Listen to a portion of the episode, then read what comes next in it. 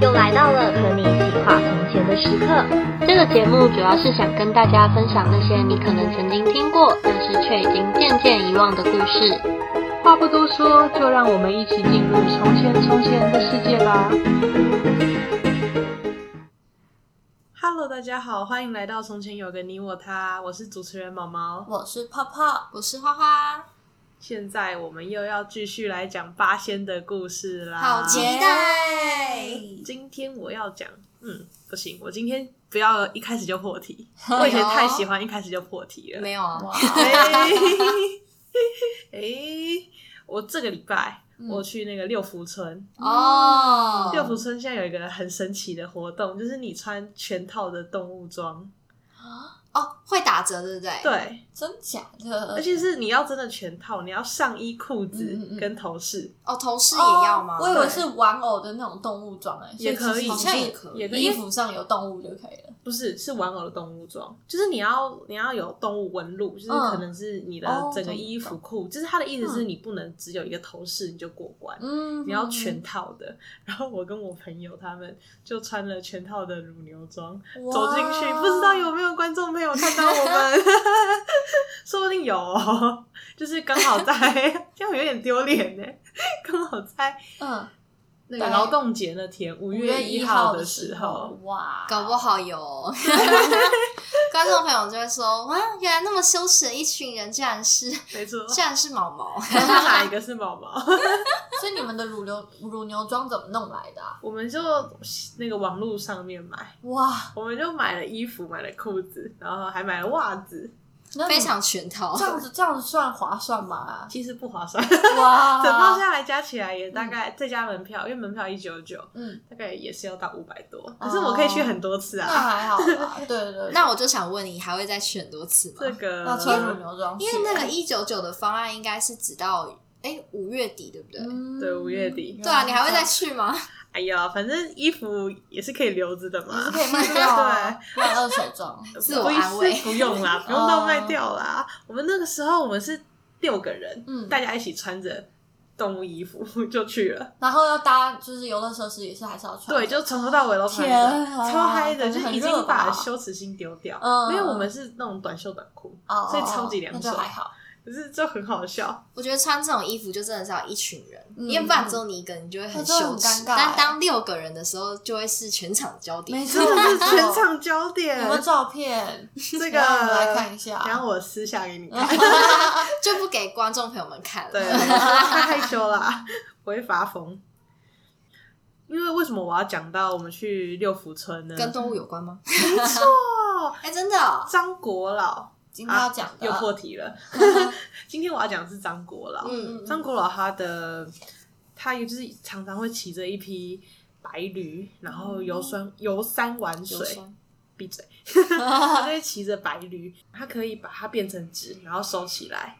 然后等到他需要它的时候，他再把它用水一喷，纸驴就变成驴子了。对，这是他的神器。所以讲到张国老，你一定要讲到动物啊，对不对？这是他的法器，就对了。对，就是一个纸驴，而且它很特别的是，对，它的交通工具 remix 法器很强，而且它的那个驴，它都是倒着骑。有一只小毛驴，我倒着骑是怎么骑？就驴的头是面前方，然后它自己面后方之类的。对，所以你是说，就是它抱着的时候，它不是抱着它的马脖子，驴脖子，是抱着它的尾巴。对，好怪哦！我倒着骑，好，太神奇了。就是张国老爷，我是八仙里面有正常人，你怎么会觉得八仙里面有正常人呢？啊，这么说也是。对。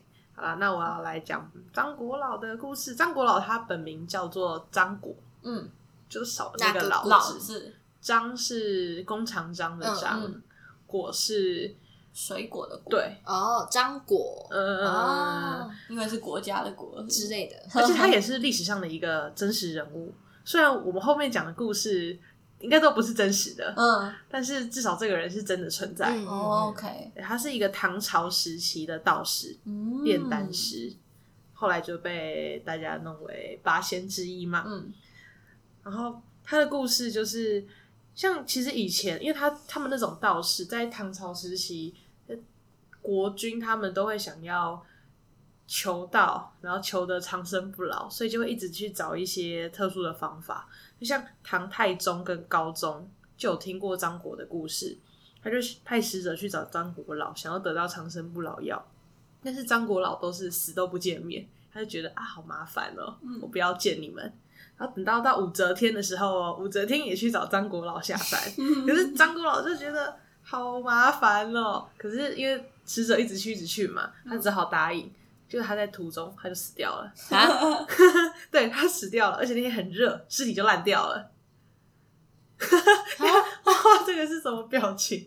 对，尸体就烂掉了。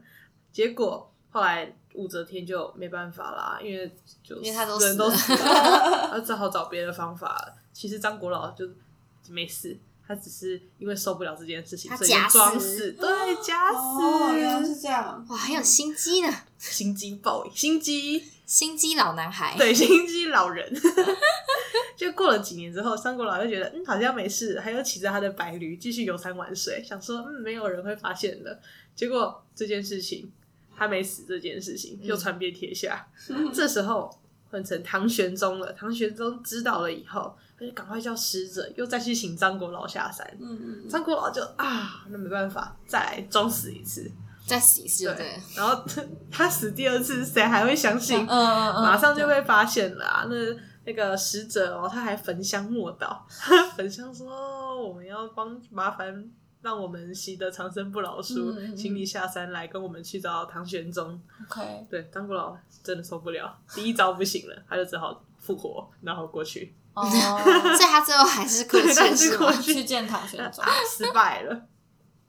他就去见唐玄宗了，玄宗因为他就自己就沐浴斋戒，想说拜托让张果老知道我诚心啊。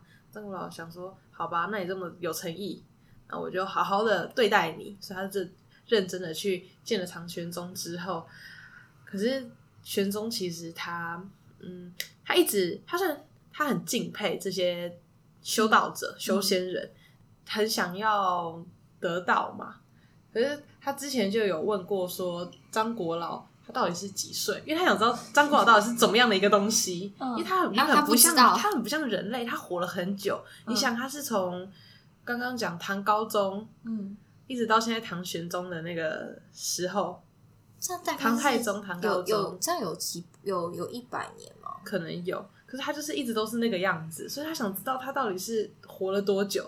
就张果老就笑着说我是出生在尧帝时代，我当过尧帝的侍中，你觉得我几岁？就他自诩他就是1000岁了，可是我们还是不知道。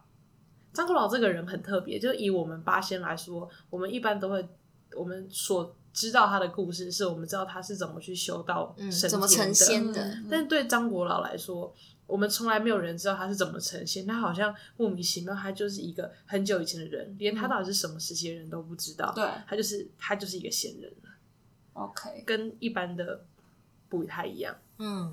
那所以像那个时候唐玄宗他就很想要知道，我刚刚不是有说他有一个心结，就这个地方刚还没有讲，他的心结是因为他那时候征召了很多能人异士，他是很想要知道他们到底是什么，就是这些对他们讲他不是人啊。我觉得他有一个收集癖耶，对，他有一个收集癖，可是他为什么有收集癖？他是好奇宝宝耶，可是他好奇是有原因的，因为他就是想要学法术，得到长生不老，就他也想要像他们一样，对，他想要永远可以掌握这个国家，就是每个皇帝的梦想。当你什么都有了，你想要求得更高的境界。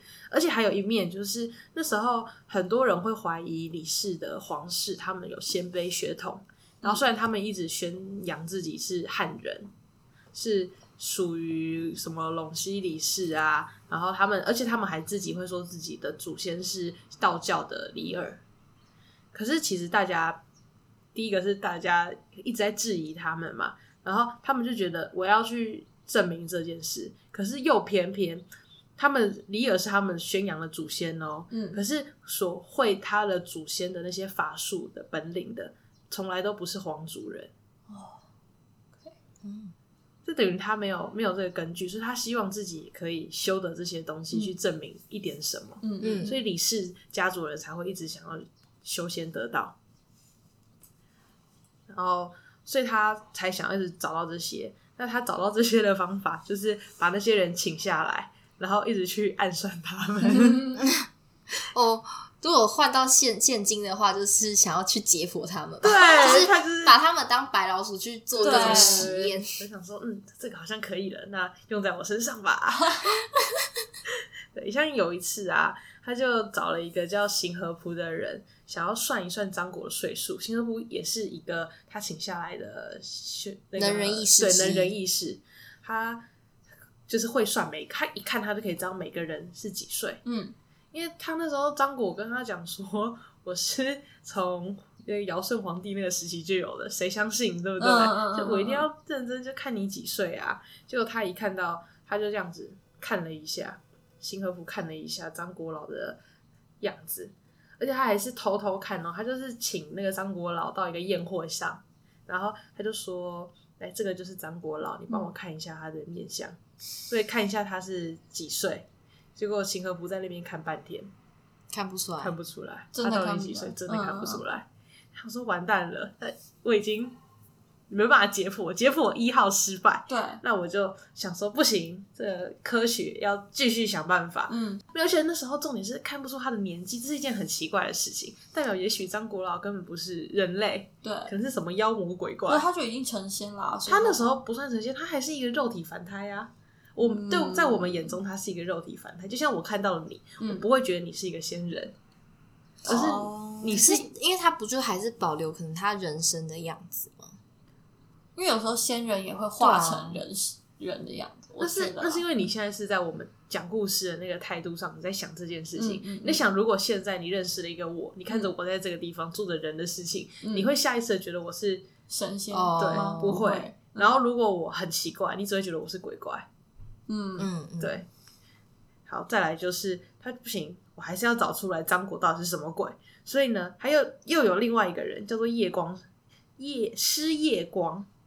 他就跟施夜光说，好，那我再开一次宴会，然后我把张果召进宫中，你就偷偷看一下张果。因为施夜光他是可以很擅长看鬼，因为他那个玄宗已经认定张果老是鬼了，所以他想说，那我要让施夜光去见证，就说不定他根本不是神仙，就是一个某型啊这样子照妖镜，没错，照妖人。然后呢，他就说，来吧，去看吧，张果老在那边。结果施夜光就这样看，他看了就觉得很懵，他想说，你指的那个地方没有人啊。我说他到底在哪里？不要逗了，我要看才知道他到底是什么。可是玄宗就想说，奇怪，他就在那里啊。然后那个后来大家知道，大家看到施夜光这样讲，大家就一直笑嘛。然后张果老自己也知道这件事情，张果老也只是笑，他就说施夜光只会见鬼，不会见人，就是开玩笑的带过去。就像是现在我们三个人坐在这里，然后我们三个坐在这里哦，我就跟你讲说，你觉得花花怎么样？然后就跟我讲说，花花在哪里？对，了解，对，所以这样就代表说，对啊，这样代表什么？他不是鬼。但他也不是人，他可能是人，但他不是鬼，但他看不到他，对，他确定看不到他，一个排除法，也许是他的能力，让他看不到他，看不见我，想要看见我吗？ No no no no。 然后玄宗就开始觉得，可是这件事情因为太玄了，玄到不能再更玄了，所以玄宗他虽然觉得他是高深莫测，可是他又觉得，会不会其实根本不是这么回事，是所有人在骗我？就是也许是你跟你在玩弄我。国王的心意，对，愚人节快乐这样子。所以他就觉得他还是要找他信得过的人来证明这件事情。他就去找高力士，他就说，你知道高力士吗？就是那个唐玄宗的那个宰相啊，对，那个脱靴的那个，就是像李白脱靴的那个，对，李白要高力士脱靴，对。所以呢，他找了高力士，他就说，我听说这些智人骑士，他们凡俗的外物不能伤害他们的内在，你去弄一点毒井，就是有毒的东西，然后煮点汁，然后放在酒里面让张果喝，他喝下去要是不觉得难受，就没有什么事情，就代表说他是真的高深莫测。他就放弃了，想说他太高深莫测，不是我能够理解的。那高力士听了也觉得很傻眼，他想说，皇上你这么就是各种方法的把张果请来下面，结果毒警要是不小心把张果毒死了，那就有点不好听不好说。唐玄宗可是唐玄宗也快受不了了，他怎么样都搞不清楚张果到底是什么，就一直故弄玄虚。他就说我不管，我就是要这样。所以高力士好吧，那就去为唐玄宗准备。他就把张果老传到宫中，然后弄了一些酒，然后让张果喝。张果一看到他就没有丝毫犹疑，他就喝下去。喝下去以后啊，他就整个面生潮红，然后有一点醉的说。啊，皇上，这个酒不好，有点上头，我要睡一下。然后就倒了，啊，不知道是睡了还是死了。然后唐玄宗，对，然后唐玄宗就赶快说让高力士去看一下，他一定不会自己去看。就说高力士，你去看一下那个张果还有没有呼吸。结果呢，就高力士一过去的时候，张果就突然打了一个哈气，然后坐了起来。高力士整个吓尿，还想说，而且呢，接下来张果他还咬了一下嘴巴，然后舔了一下牙齿说啊，皇上你太坏了，竟然给我喝那种东西，完蛋，我这牙齿不行了。你们有没有镜子跟铁如意借我用一下？所以他后来唐玄宗就给他镜子跟铁如意。什么是铁如意？那个以前人拿来抓背的那种很硬的。不求人吗？有点像他是那个不求人爪抓。对，不求人爪抓。哦，他就拿不求人爪爪去，对，拿着，然后拿着镜子，他就看着他的牙齿，很黄很黑，没办法，他就拿铁如意开始敲自己的牙齿，这叫什么问题？对，然后把牙齿，因为牙齿已经烂掉，他把牙齿全部打掉，然后呢就把所有牙齿就收起来，再取了一个药子，药他的有一个药粉，红色的药粉，然后在镜子这样看着，然后把药。敷在自己的牙床，因为现在是牙床了嘛，没有牙齿，敷在牙床，然后就谁都不理，就继续睡觉。然后过了一阵子之后，他醒来再看了一下，他已经长出了一口新牙，哇，超强的。所以唐玄宗就放弃了。唐玄宗想说，这还什么妖魔鬼怪？对啊，想说妖魔鬼，他放弃去研究他，想放弃解剖，这东西解剖不得啊。对啊，对。然后至少确定他不是鬼了。对。直到有一天。有个叫叶法善的道士过来了，唐玄宗他说叶法善好像也是一个很厉害的道士，但唐玄宗不敢去做任何对张果有任何的歪主意，他就只是单纯的询问说，那你这样看张果，你看得出他是什么东西吗？那叶法善是说，我知道张果老是什么，其实我觉得刑和仆跟师夜公也知道，只是没有人敢说，因为说出来就会没有命。如果陛下你答应我，在我泄露天机的时候，我会死，一定会死于非命。那你要努力去救我，那我就愿意为了你说。然后玄宗就当然说，这个都没什么意义啊。这个答案的代价也太大了吧？他只是想知道它是什么，那就有一个人会死掉。可是他可能就是一个忠心耿耿，对。可是他至少我需要一个，就是皇上，你要尽皇上这个人他本身的权利去救他，对，所以他那个玄宗他听到他就很开心啊，他说有机会了，我答应你，我一定答应你，对，你赶快告诉我。然后叶法善就说，其实张果老是混沌初期，就是那个地球开天辟地那个时期的一只白蝙蝠精。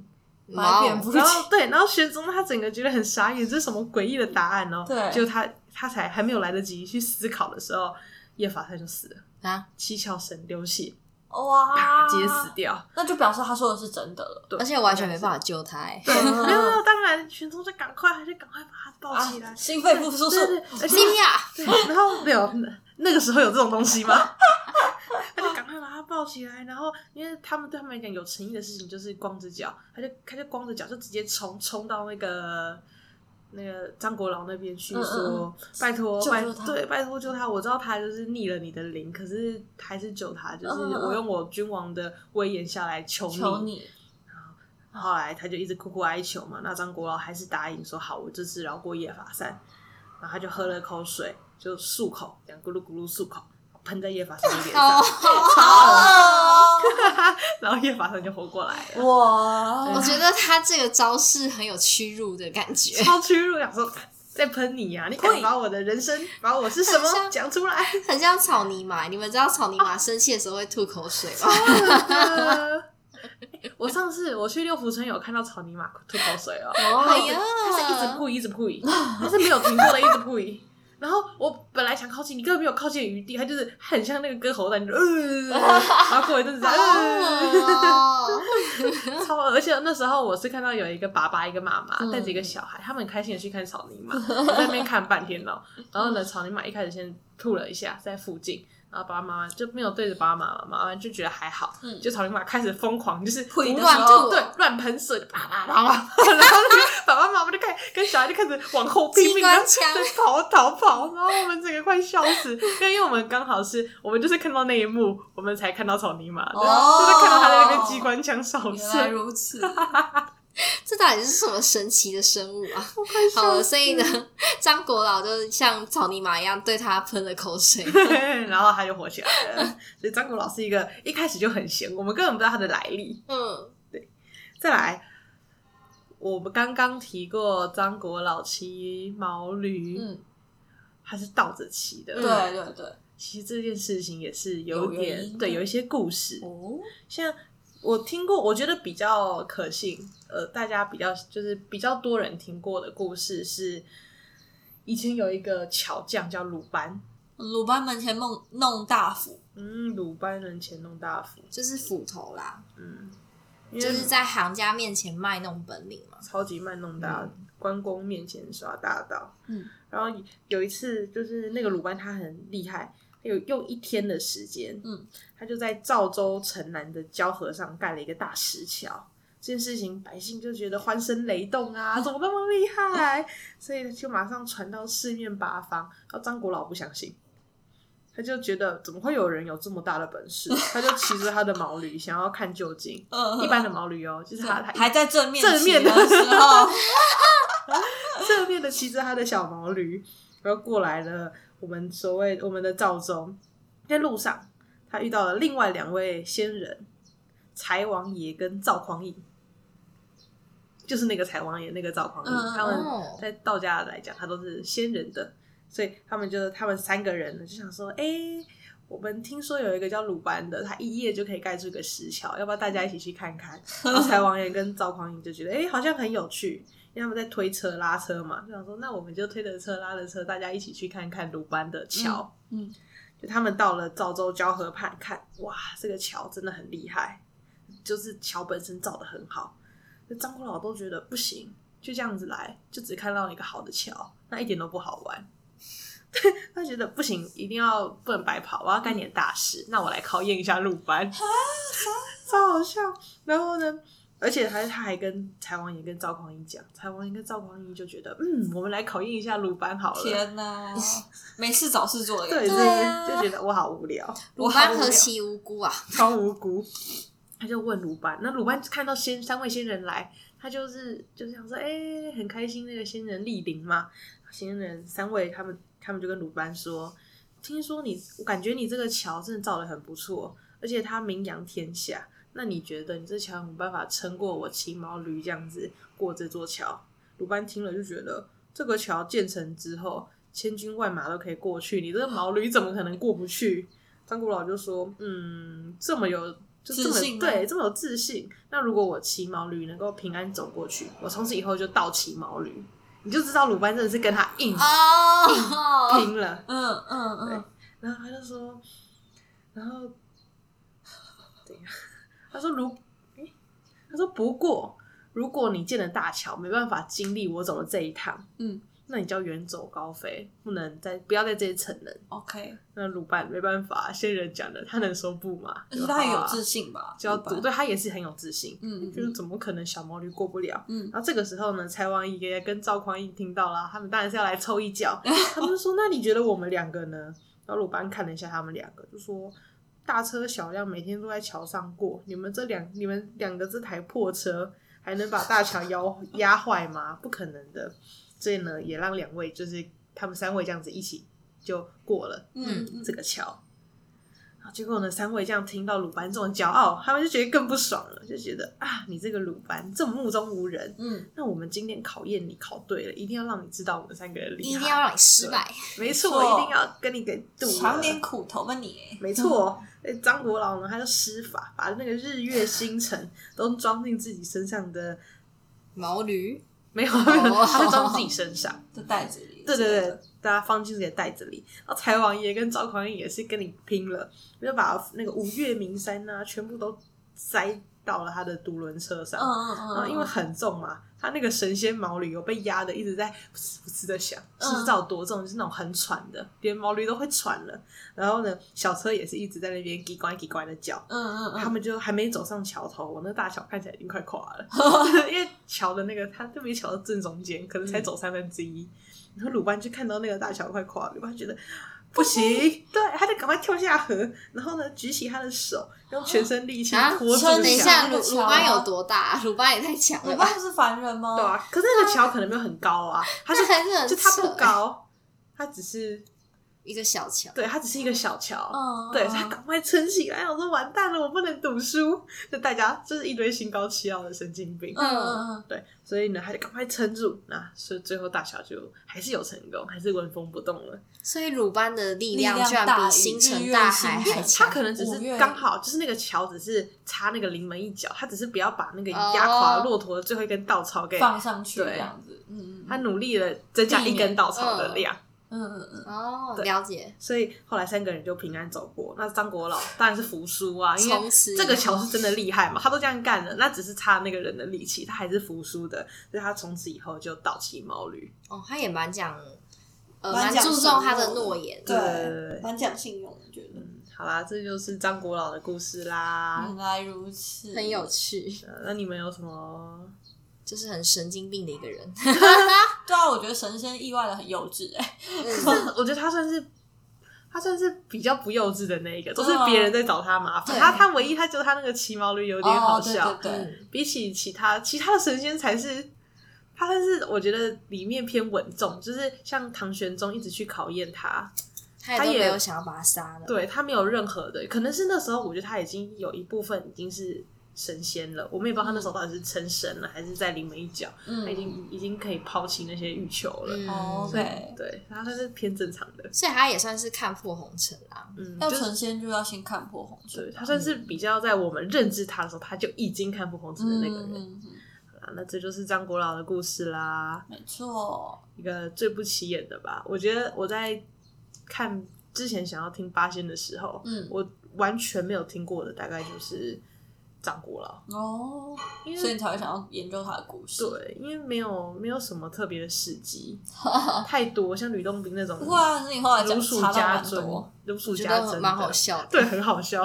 好啦，那就这样子了。那如果大家有什么想要知道的，或是想要问我们的，都可以在我们下面留言，或寄信给我们也可以。没错，最重要的是要帮我们按5星的评价到 Apple Podcast 上面哦。对，好，就这样，大家拜拜，拜拜。